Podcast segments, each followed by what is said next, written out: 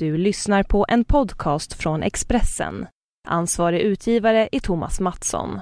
Fler poddar hittar du på expressen.se podcast och på iTunes.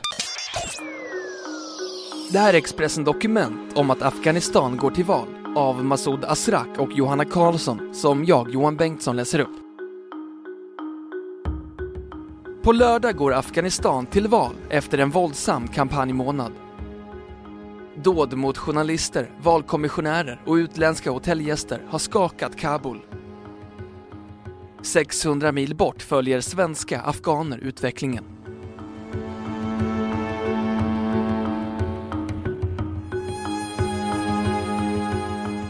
Afghaner utgör Sveriges fjärde största invandringsgrupp.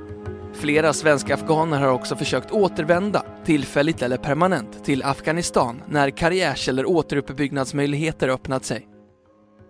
Där finns namn som sommarpratande IT och telekommunikationsministern Amir Sai Sangin, Gulham Nabi Ilham som lämnade taxiförarvardagen i Malmö och nu är säkerhetschef för Helmand-provinsen i södra landet. Den före detta göteborgaren Mohammed Sharif Sharifi som blev industriminister och tidigare Malmöbon Ahmad Saman Areso som idag chefar för en del av underrättelsetjänsten. Från svensk mark har inflyttade afghanska familjer kunnat följa hur tiden runnit ut för Hamid Karzai, den president som i 13 år regerat det skadeskjutna landet. De tjugotal afghanska tv-kanaler som finns går bra att ratta in för den som från Sverige vill följa slutspurten i realtid. På lördag ska det avgöras. Den sista veckan har kretsat mycket kring tre olika kandidater. Zalmay Rasul, en före detta utrikesminister i Karzais regering, var medlem i den kungliga delegeringen under Afghanistans sista monark. Minnet av kungen, som avsattes på 70-talet, förknippas för en del afghaner med forna tiders stabilitet. För monarknostalgiker är Rasul därför ett passande val. Han påminner dessutom utseendemässigt om den gamla kungen. Rasul är också den kandidat som nuvarande president Karzai stöder sedan Karzais egen bror dragit sig ur. Abdallah Abdallah, ögonläkaren som lade till efternamnet efter tjat från europeiska och amerikanska medier om att det var så svårt att skriva om en person som bara kallades för förnamnet. Han är en gammal Mujahedin-stridare som också haft flera positioner i Karzais regering. Som förgrundsfigur i inbördeskriget under 90-talet har han haft svårt att skaka av sig sin krigsimage, trots att han har strukit kostymen och tagit plats i regeringskorridorerna.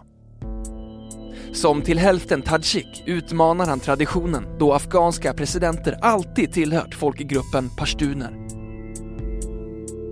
Och nummer tre, Ashraf Ghani, de intellektuellas kandidat, som på hemmaplan döljer det väl. Att jämföra bilder från då Ghani håller tal utomlands, välrakad i kostym och när han pratar i Afghanistan i turban med yvigt kroppsspråk säger mycket. Den forna världsbanksanställde, som en gång tippades som ny generalsekreterare i FN, talar gärna i islamistiska termer då det är en afghansk publik han vänder sig mot, trots att han själv är gift med en kristen kvinna. Inför valet har Ashraf Ghani dessutom slagit sig samman med en beryktad usbekisk krigsherre. Abdul Rashid Dostum var general i militären under den sovjetiska ockupationen, bytte roll till krigsentreprenör genom att leda en egen usbekisk militär under inbördeskriget och har sedan dess lett flera offensiver mot talibanerna. Ghani tvingade honom inför deras gemensamma kandidatur att offentligt be om ursäkt för sitt våldsamma förflutna. En nidbild som sprids på sociala medier har placerat stora flugor på Ashraf Ghanis ansikte till slagordet “Ashraf Ghani kan inte ta bort flugor från ansiktet. Hur kan han hantera ett land?”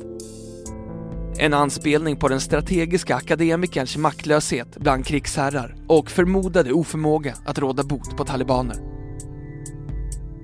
Säkerheten är en av de viktigaste valfrågorna Lördagens röster avgör vem som kommer styra Afghanistan medan de flesta internationella styrkor förväntas lämna landet. Ett tillbakadragande samtliga presidentkandidater har lovat att ställa sig bakom. Över två olika sorters te tar Fahim Mohammed emot i sin lägenhet i Kroksbäck i Malmö. TV-nyheterna står på ljudlöst. Nyhetsflödet från Afghanistan följer han dagligen. Särskilt försöker han lägga märke till vilka ansikten som syns på arrangörssidan, nu när valet inte längre arrangeras av FN, utan av lokala aktörer. Det finns alltid en oro för konspirationer bland andra afghaner jag träffar. Att hela valprocessen ska vara uppgjord i förväg, säger han. På andra sidan soffbordet sitter vännen Kabir Amiri, 37. Kabirs bror, sångaren Amanullah Amiri, har precis återvänt till Kabul där han spelat in två kända sånger till kandidaten Ashraf Ghanis ära. Själv har Kabir svårt att se någon bättre kandidat för posten. Etnisk tillhörighet spelar fortfarande en stor roll i afghanska val.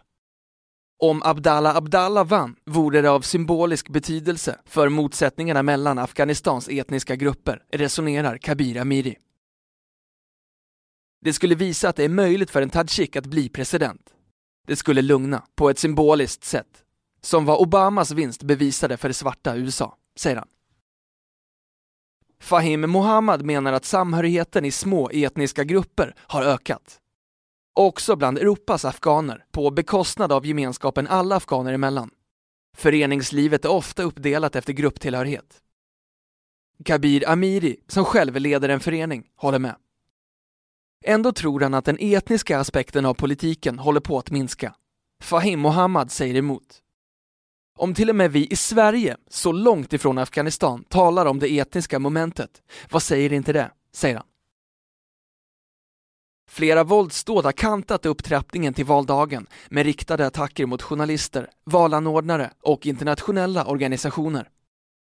Genomförandet av valet och valutgången kommer att ha stor påverkan på både migrationsströmmar från Afghanistan, vilken chans flyende afghaner har till asyl i andra länder och hur många europeiska afghaner som överväger att återvända. Om rapporteringen tystnar och valdeltagandet blir lågt får talibanerna som de vill, säger Fahim Mohammed. Men vi får inte glömma att det är lätt för oss att sitta här och säga att alla i Afghanistan borde delta. Jag har varit här under tre svenska riksdagsval och märker aldrig någon skillnad på en valdag och en vanlig dag. Men i Afghanistan är upptrappningen mot ett val en orolig och osäker period.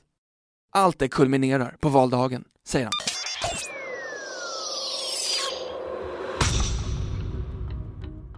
Du har lyssnat på en podcast från Expressen. Ansvarig utgivare är Thomas Mattsson. Fler poddar finns på Expressen.se och på iTunes.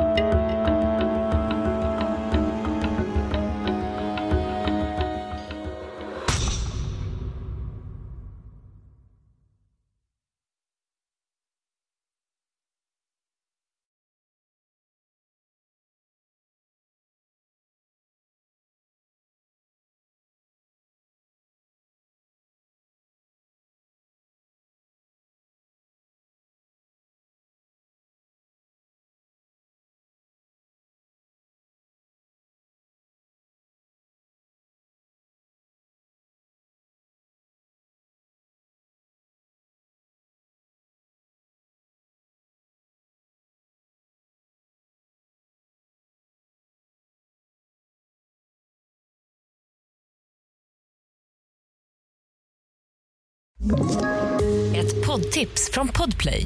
I fallen jag aldrig glömmer djupdyker Hasse Aro i arbetet bakom några av Sveriges mest uppseendeväckande brottsutredningar. Går vi in med hemlig telefonavlyssning och, och då upplever vi att vi får en total förändring av hans beteende. Vad är det som händer nu? Vem är det som läcker? Och så säger han att jag är kriminell, jag har varit kriminell i hela mitt liv men att mörda ett barn, där går min gräns. Nya säsongen av Fallen jag aldrig glömmer på Podplay.